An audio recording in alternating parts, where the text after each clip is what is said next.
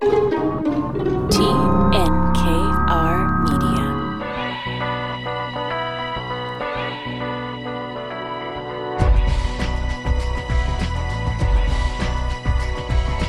Welcome to Inspiring Entrepreneurs Montreal, showcasing stories from outstanding business people by FL Montreal. My name is Dan Delmar with Mike Newton, Managing Director at FL. Mike, welcome back. Hey Dan, how you doing? Excellent. How are you? Excellent, thank you. Today on the program, we have a, another brand that's recognizable to almost all Montrealers, really, a fashion retailer, Tristan. They've been on the map for a while, and uh, you know, I have a couple pieces myself, and there's just something about Tristan that feels so Montreal. It just feels so stylish and on point, and you know, never too crazy, never too like wild, never too ephemeral. Just really, really of the moment. And Yeah, it, it it always had that European feel to it, which you know is distinctively Montreal as far as Canada goes in in, in design. Uh, and it always just had this, uh, and, and and the other feel to it was literally the feel, the tangibility. When you touched it, you felt the quality, you felt what was there. So I mean, that's that goes back to you know when I was in high school in the early '80s, and uh, you know I can remember the clothes uh, being popular then. So this is this is definitely a, another one of our great Montreal stories.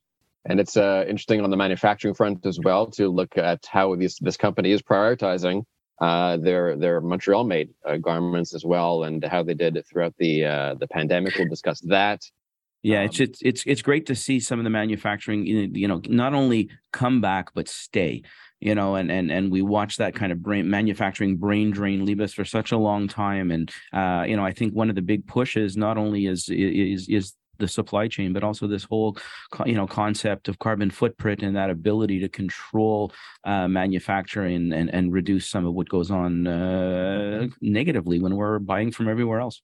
Your tax partner Carlo Lupo also has some great tips for manufacturers uh, and how to save on some tax credits, innovation credits. That's on the way as well. and he's always entertaining to listen to. So you know, it's, it's even even if you just listen to him talk, he's well worth the five minutes at the end.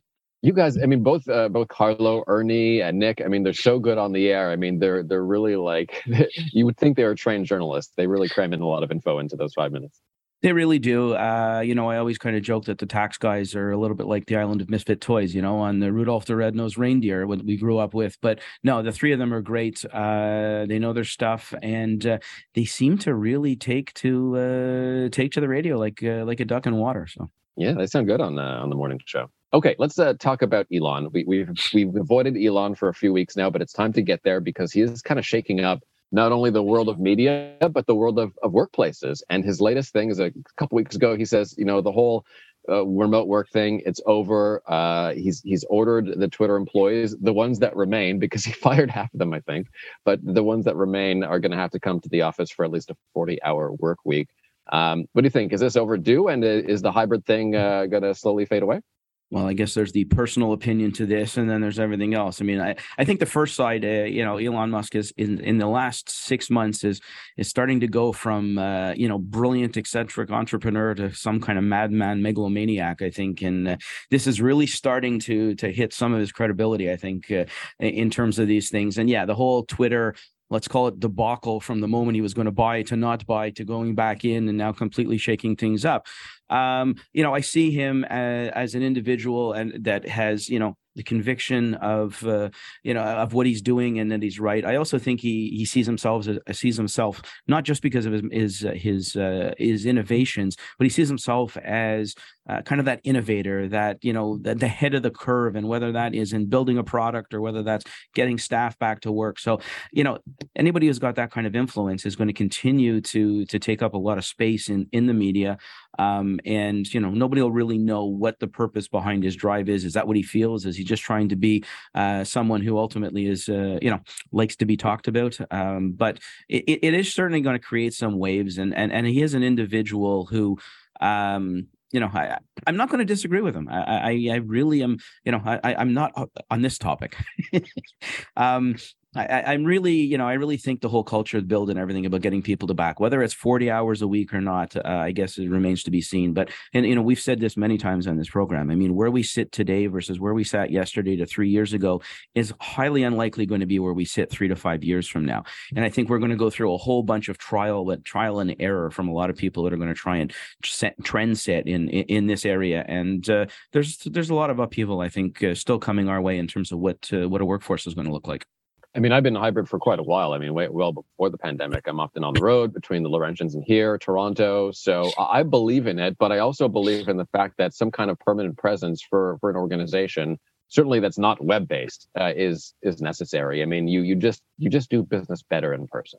Yeah, I, I think there, there there's a lot to be said about uh, you know obviously creating a culture. There's a lot to be said about creativity of having people around you while you're the informal side to creativity. Uh, you know, you know, you know better than I, Dan. You can't put four people in a room, give them a watch, and tell them they have 30 minutes to come up with a great idea. It just doesn't work that way. Uh, and a lot of times that happens by the casual conversation in the hall or by the water cooler or you know sitting in someone's desk having a drink at the end of the day. And it, that's what misses. It it certainly gets. I mean, you can have a drink on on on online on Teams or on Zoom and you know with another person, but just there's there's a lot lost to it. I just want to make one comment on the whole Elon situation. I'm, I'm curious if you have any thoughts, Mike, because you know I we we do at TNKR work with mostly professionals, a lot of scientists, doctors, lawyers, people who are very technical minded, like like people like Musk, but obviously not to that level. Um, I find these types of people are often the ones who think that media is easy and that, that marketing is easy and that they can just do it all themselves in one shot. And, you know, I think what we're seeing with Elon is someone who uh, is, is learning that he can't fit his media activities into a neat little block box as if he's an engineer, right? We're talking about arguments and people and cultures and things that are very difficult to put in a neat little box or to engineer uh, very neatly. And I think that's what he's learning right now. Yeah, and, and, you know, like I said, part of it could be uh, the narcissistic personalities that drives his ability to do what he does, and we all need that as as part of our daily, you know, creative process. You need to have a little bit of narcissism and and and and be able to shun the commentary that comes your way if you're going to have a conviction of an innovation. But I think the bit of the issue is he falls into a, a number of other people where any press is good press, and he hasn't quite determined that uh, there's a way to go about doing it unless his marketing plan is to just throw stuff out there and see what sticks. We know there's been a few people like that uh, over the years, uh, including past presidents in the U.S. Um, but you know, really, it's it's he just seems to he just seems to need to be out there, and and you know, some days he's doing himself more damage than he is good, and and I don't know if that I don't know enough about the uh, you know the, the the mental side of marketing as to whether that's just a good thing or whether that's part of need, needing and needing to see and hear yourself on a regular basis. It seems like he's up to something in any case, but I guess we'll have to wait and see. Oh, you know what? You don't have a brain like that and not be up to something, Dan. And and it could be right, it could be wrong, but there's no way that that you know. As much as I complain about my inability to put my mind at rest, that that man can never have a, a, a quiet moment up inside his noggin. So can I tell you the craziest conspiracy theory as to why he's creating so much chaos uh, at Tesla? They and this is from Twitter. It's probably nonsense, but it's funny to to think about it. They uh, they're creating bots, right? Robots, and mm-hmm. so the theory is that perhaps Elon is trying to elicit some strong human emotions to collect data to feed the bots. But uh yes, the AI research. Perfect. Yeah. Great. So basically we've just fed right into it is what you're telling me. Possibly. Yeah, okay. All right. All right. He's, he's I understand. of our emotions. He's collecting. Okay. Well, you know, if there's anything that I just want to make sure in the book that you and I get credit for uh, being part of the research and and uh, you know moving that forward. So uh, we're all good. I'm all good with that. Um, another very controversial workplace issue lately: the four-day work week. This is from HRD Mag. So, is it a modern way of uh, conducting your business or a stress inducing nightmare. I know where you stand on this, Mike. So you, are on the nightmare. Maybe I am the nightmare. um, you know, I, it, it's interesting because, you know, while most uh, recent studies saw like 94% of job seekers are actually looking for a company with a four day work week of those that were doing it 27% that their said their stress was increased from when they were working five days. So, you know, be careful what you wish for, right? On, on the other side. Part of that is I don't think we have figured out how to do it properly yet. A. B, um, there is an expectation that if you're going to get paid a full-time job in four days, then you should do a full-time job in four days. So you get this this mix between what should your output and your production be. Um, you know, I think if you go to a lot of the professionals, you look at like doctors and nurses. I mean, you know, my daughter's a nurse and there's this constant on shift, off shift. I mean, they can do a they can do a week's worth of work in three three and a half days, um, and and still you know perform well. So I, I, think it's a question of us getting our head around what this looks like going forward.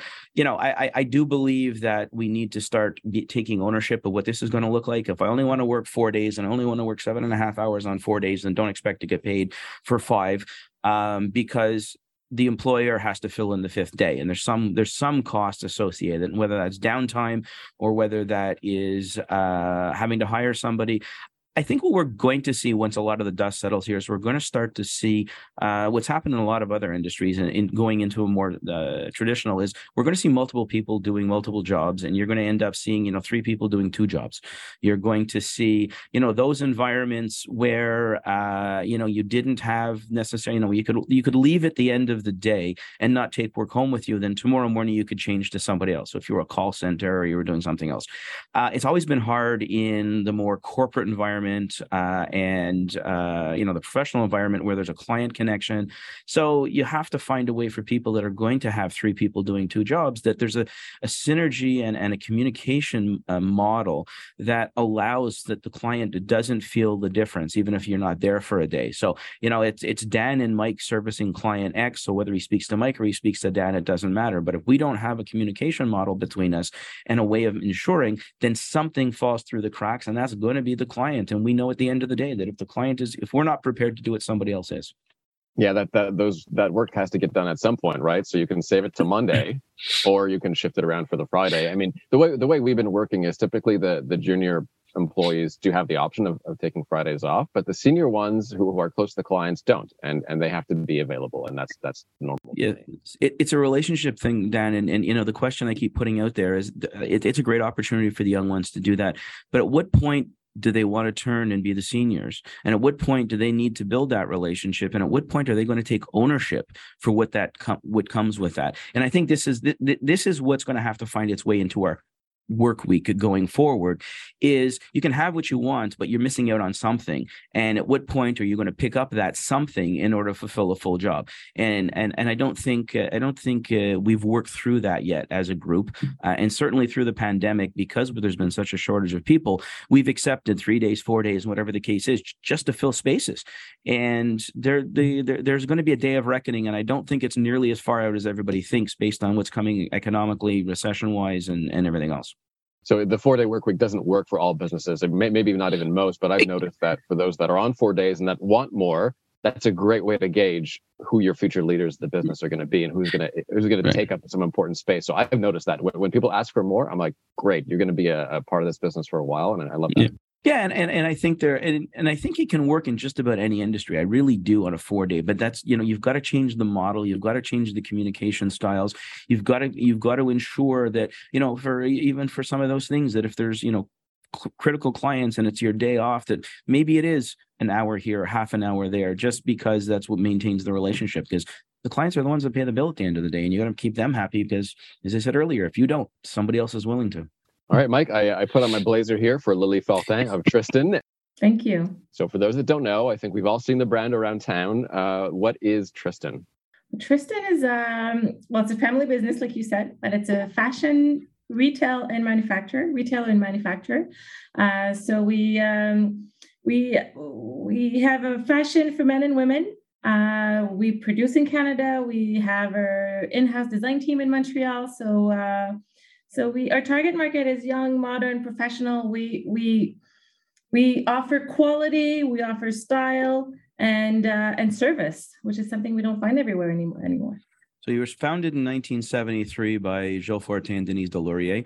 Um, you know, I, I, I grew up in the '80s and in high school, and I can remember Tristan as being the uh, kind of that symbol of style, class, and quality at, at you know at that kind of teenage. So it was only those that had a few more bucks that were wearing it because it was kind of you know high end, and it was great. It, it, I can still remember the sweaters that my wife and her sister had, and go, wow, there you could feel that quality. So since since the early days of uh, you know the, the 70s when you first started uh, what's changed in in in the styling i mean not necessarily the style but the styling itself and how you designed products and the quality i mean there's been an evolution obviously over time and when we're talking you know 50 almost 50 years uh, what's changed I'll start with what hasn't changed. What hasn't changed. There goes the there goes my next question. oh, okay.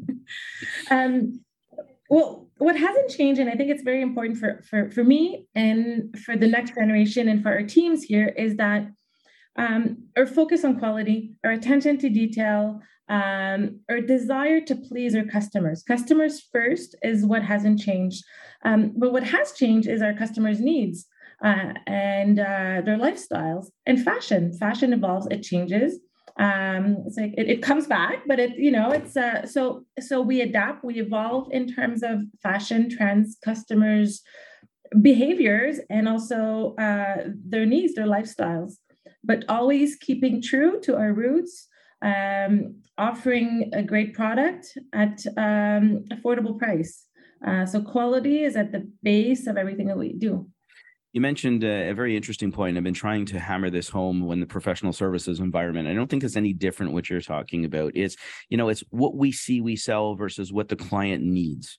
Uh, and you know in in in your case you're selling sweaters or you're selling clothing, but the client is not necessarily looking for clothing. They're looking for a style. They're looking for a message. They're looking for an image. How do you keep that?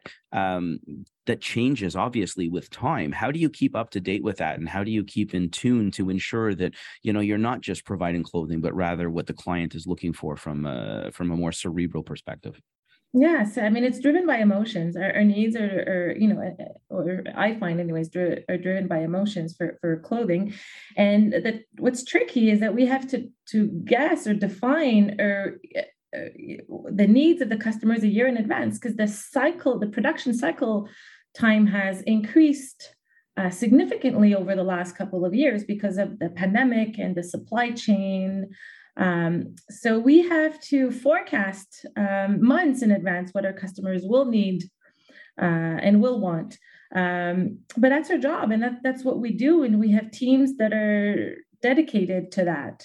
But people hear us talk about the supply chain and, and and and the delays that it's caused, and I think most people automatically go to well you know bringing something in from another country having stuff shipped overseas that's that's slowed down the process. But you know you guys are doing local production and you're talking the same game right? You're talking the same delays the same processes. What do you what what, what were your what was your biggest uh, obstacle i guess in the last couple of years? Oh there are quite quite a few on the top of my list Uh, supply chain was definitely one of them after uh, you know stores opening and reopening and closing and so that was definitely the number one. Um, but the fact that the supply chain was completely broken is definitely one of the biggest challenges we faced and we're still facing today because it's not fixed. Um, and uh, from even before the pandemic we we it was very important for us to diversify uh, everything, but even in terms of production. So long before the pandemic, we invested in local production because it was a it, it was more than than than an investment or just wanting to with a with a business goal in mind. It, it was even it was deeper than that. It was just social responsibility and environment responsibility as well. And we just wanted to do our part and we wanted to contribute to our, um, not just our economy, but our industry. Because once we lose the know how, we know how that how impo- actually we know it's impossible to get back um, to bring it back uh, we've seen it in other countries um, once we lose uh, the people who know how to make garments and who want to make garments um, we don't teach this in uh, in schools anymore. They all, you know, they teach design, but they don't mm-hmm. teach manufacturing or actually, you know, the, the making of a garment. So it's very important for for, for us from for, for for the longest time. When everyone was transferring production overseas, we actually invested in a factory here in uh, in two factories here in Quebec. But the supply chain is still broken, so local production is helping us, uh, you know compensate for the, the issues that we have or the delays that we have overseas but that but we do have the delays here also because uh, with the pandemic factories closing just bringing the workers back um, and uh, we still have to wait for the delays of the fabrics. The the the, the fabrics are, are, are delayed so the, the the production lead time has gone from 12 to 16 weeks into 36 weeks in some cases uh, and that's just a production lead time for some of the fabrics. So, uh, so we're still facing a lot of challenges with the supply chain. I'm just curious how much of your production is here versus uh, overseas. When I when I look at Tristan, and I do have a couple pieces myself, you know, there's something so uniquely Montreal and stylish about it. I, I wonder if perhaps is it the most specialized pieces that are made here, or how do you differentiate the two uh, the two streams? We decided we decided to focus uh, on on what is for us, what has for us or for our customers the most added value, which are suits, tailored suits, uh, so jackets, pants. Um, so it's changed a bit during the pandemic. People needed less suits. Now they're going back to suits. So we play between 25 to 30 percent of our collections that are made uh, that are made here. I'm I'm going to guess, Dan, you're not one of the ones buying a lot of suits. So. I have a couple of suits, but uh, what do you mean? I wear I wear them five days a week. But you can wear you can wear a bla- a jacket with jeans, or it doesn't have to be a, a tailored suits like you know like like yeah it can be. I'm blazer today, blazer and jeans. Yeah, my typical Friday just, fare. Just, just having a little fun with the radio personality. That's all. um, actually, you you raise a very interesting point, and you know from the from shipping the ma- excuse me shipping manufacturing overseas to bringing it back and starting factories what did you learn when you did that to start factory you know start your own factory? What what were some of the mistakes or some of the things you did really right that you look back and go wow i'm really glad we did that because well i think just uh, investing in the factory or just purchasing buying the factory uh, is definitely something we did right uh, even though uh, for about 10 years we were wondering if this was the right uh, call to make. Uh, but the reason I'm saying this is that during the pandemic, if we didn't have these factory, I don't think we would have gone through the, the pandemic because we um, we turned our production into uh, you know the production of uh, PPE like uh, equipment for uh, protect personal protective equipment. Yeah, exactly. exactly. So we made uh, we made face shields, we made blouses, we made scrubs for the um, for the health care system. Uh, and to be honest, this is what got us through the pandemic because when all of our stores were closed, we were able to keep uh, you know, keep giving job to our uh, to our employees and our, our teams. So a, uh, a, big thank you from the father of a nurse. So thank you for doing that. We're speaking with Lili Fortin, president and the owner, second generation owner of the family business Tristan. And Lili, when it comes to uh, the future and where you want to take this business, um, what about the family? I know you have a lot of family right now involved in the business. Are you looking toward the second generation? And um, how many Fortins are involved right now? Yes. Uh, well, both of my parents started the company, uh, and they are still they're still involved, not to the level they were before. You know, where uh, but they, I mean, it's a passion. It's their they they they started the company, so it's they still want to. You know, they still want to contribute and see, you know, being part of the its evolution.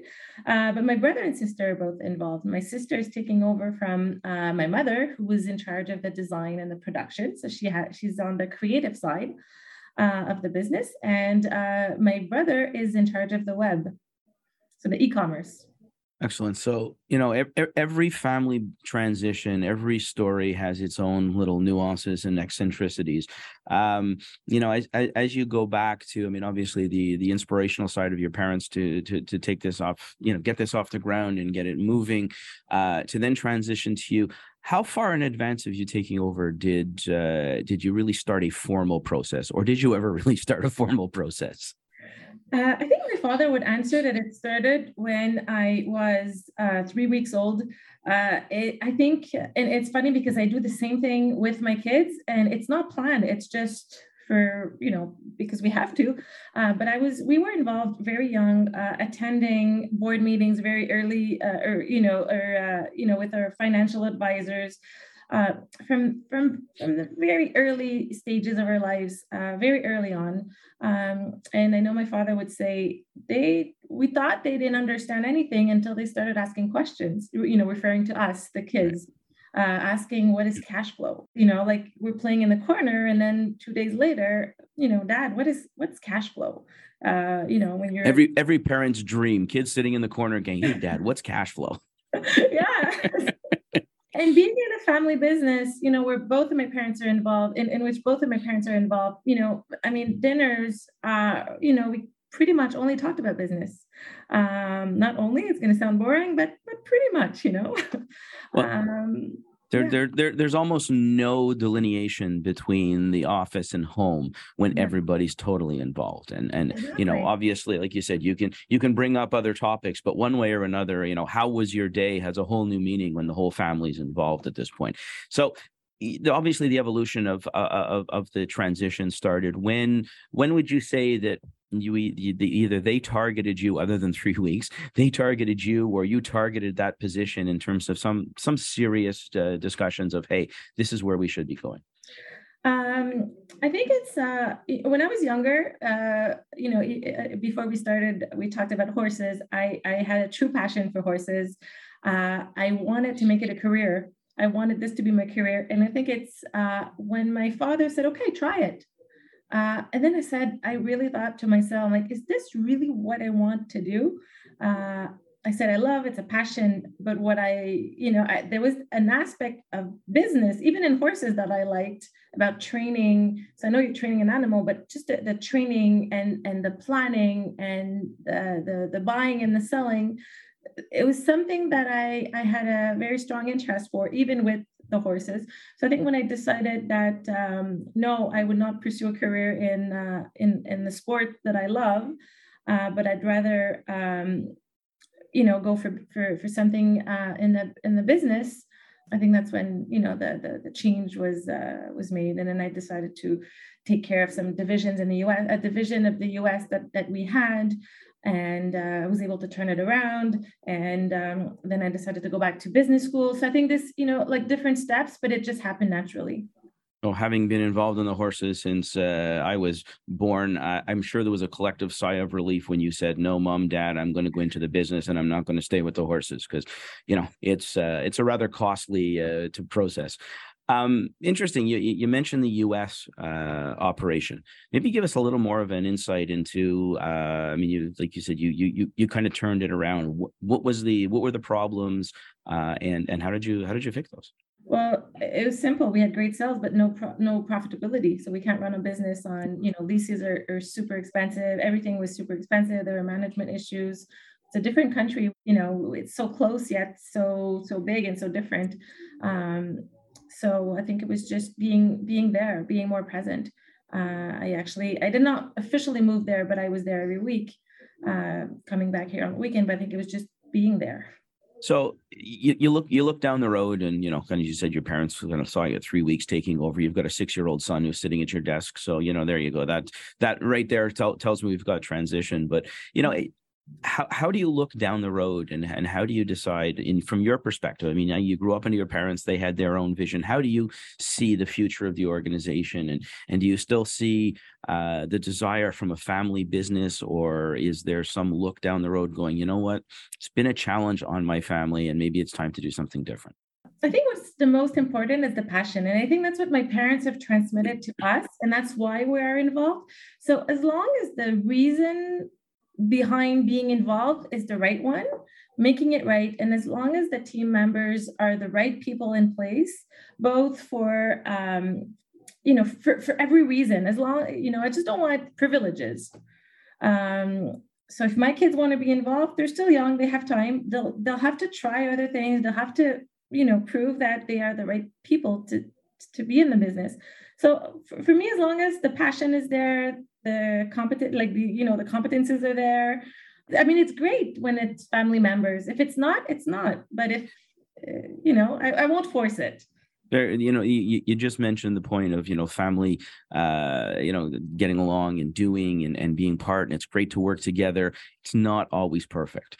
And you know do you guys have some kind of formalized uh, dispute resolution? Or you know or, or is this just we're the family we figure it out? Sometimes you'll see families have kind of a third party on the outside to help when they're not getting along on certain things. Are you guys all in and and and, and all capable of solving your own problems together well, I, I, hear a lot of horror stories in family businesses. I think we're we're we're lucky on our end. Uh, yes, I mean we have our bumps sometimes, um, but uh, we communicate well. So we, uh, I think that's thanks to my mom. She's a big you know believer and right rightfully so in communication and if something's wrong we we say it right away we don't keep it um, and uh, i think that just yeah i think it's just a balance between my mom you know always pushing on communication and my father with a huge sense of humor we forget very fast if something you know if something goes wrong we say it out loud we fix it um, but the next day we're over it you know if it's fixed um, and yes, we are, uh, you know, we have, we work with consultants on a, you know, with a family board. but so far so good. It's going well, uh, and we we don't like fighting for no reason. I think we're a very uh, tight family, uh, so uh, it's going well. Uh, Lili, talking about pandemic pivots here for a second, a lot of retailers are, of course, going through a really rough time in Montreal in the fashion industry. What did you learn over the last couple of years, and did you have a pandemic pivot? I learned so many things. Um, I applied things that I learned even my, in my horseback riding career. Uh, you know, I say it every day, all the time. It's more in French, uh, calme, droit et en avant. It's a calm, straight, but keep going forward no matter what. With horses, it's it's if you if you start if you forget about going forward, you you're in trouble. And I think it's the same thing in business. Um, but what I've learned is continue building trust. I've realized that uh, this this was our best asset, both from our employees, from our suppliers, from uh, from our clients. Uh, so keep building trust and expect the unexpected. I'm, i like the brand. I mean, it's it to me it represents Montreal modernity, uh, fashion. It's so, somewhat European, but I can't. I don't even know why I like the brand, Lili. To be honest, you know, there's something just familiar about it. I great. I can give you lots of reasons, but no, I mean, but great. Thank you. It's uh, I, yes, I think we've. Uh, I think my parents have worked their lifetime to to build this. Uh, I mean, this trust, or you know, this uh, this reputation and um, and we'll this is definitely something that we'll will uh, continue uh, to to work on. It's an important part of the fashion landscape and a very interesting business. Tristan, thanks Lili so much, and you're going to hang around. We're going to have your one piece of advice for inspiring entrepreneurs in a moment. But first, let's introduce our expert. Carlo Lupo is a tax partner at FL Fuller Landau here to talk about tax credits for big manufacturers like Tristan and other fashion retailers. Carlo, welcome back.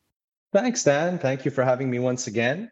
Um, I love the segment. Uh, a lot of things came to mind when Lili was talking about the business, the whole aspect of manufacturing, um, looking at fashion, always staying ahead of the curve, thinking of of the following year.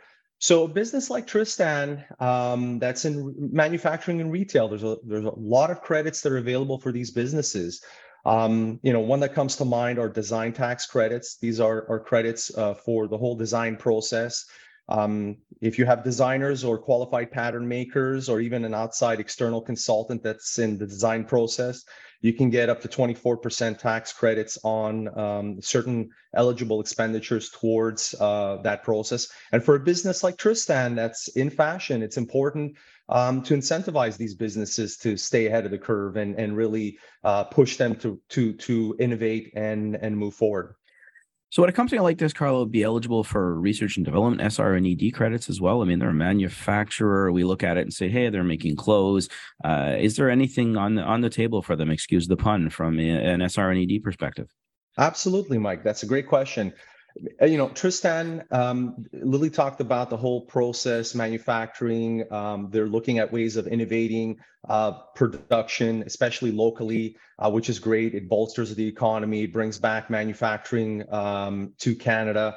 Um, and, and looking at ways of um, reducing the carbon footprint, being eco-friendly. So when you're looking at the process, anytime you can engineer something in a new way, um, that betters the quality, that that improves the process, uh, that that um, has a, a lasting effect. There's an, a certain innovative or or, or uh, developmental aspect to it. Um, these are are activities that could qualify for um, scientific research and experimental development, as we call it, SR&ED.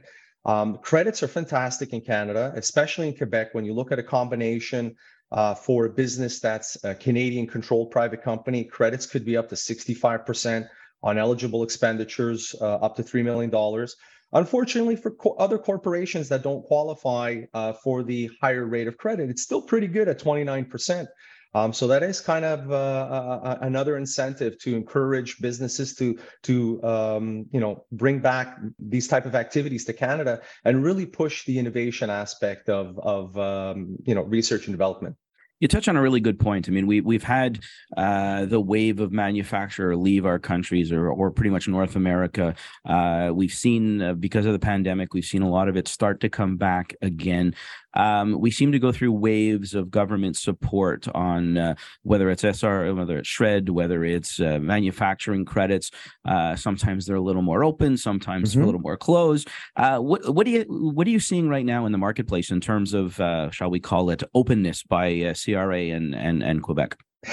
so that that's great. Um, there has been a significant amount of change in the last couple of years, um, 2018, 2021, with regards to uh, depreciable equipment.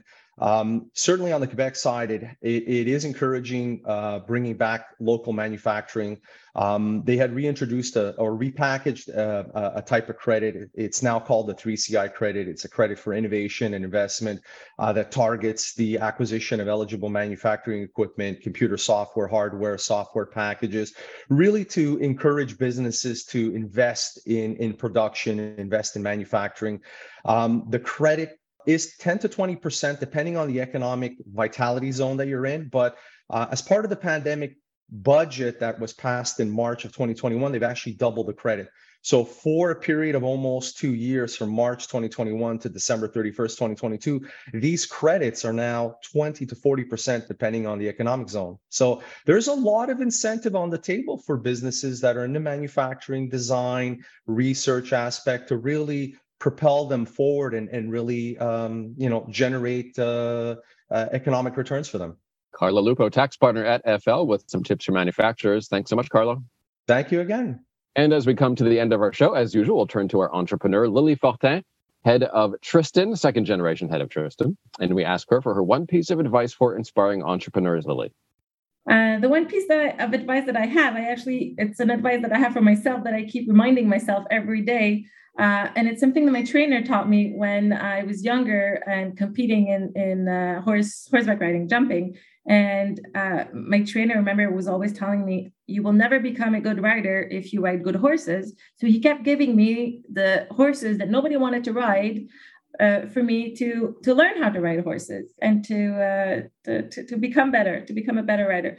So it's calm in French. Sorry, it's in French. I'll translate it after, but it's calme, droit, et en avant. So it's calm, straight, and forward. And it, it, applies to everything that I do in life, both in my family aspect of life, as in my professional, in business, at the office. I remind everyone all the time calm, straight, and forward. In business, uh, if you don't look forward, you're not going forward. Uh, and uh, with everything we've been through, you can't go through a big crisis if you're not uh, calm and your mind is not straight. So calm, straight, and forward. Sounds better in French. Calme, droit, Sounds awesome. Very good advice. And uh, Mike, certainly talking about the parallels with with caring for horses, very very close to you, and uh, a really great talk today.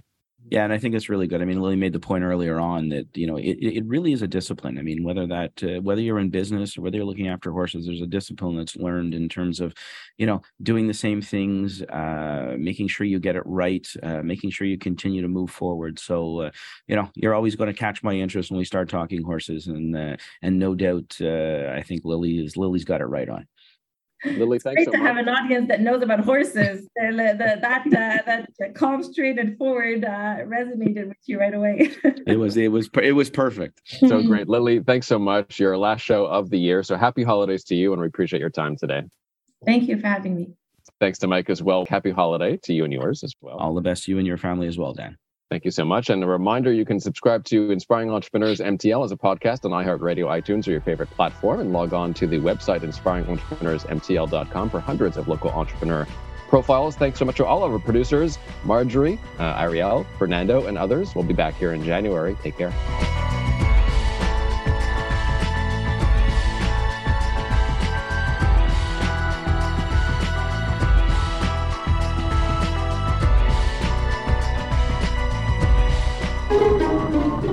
This has been a production of TNKR Media. Good talk.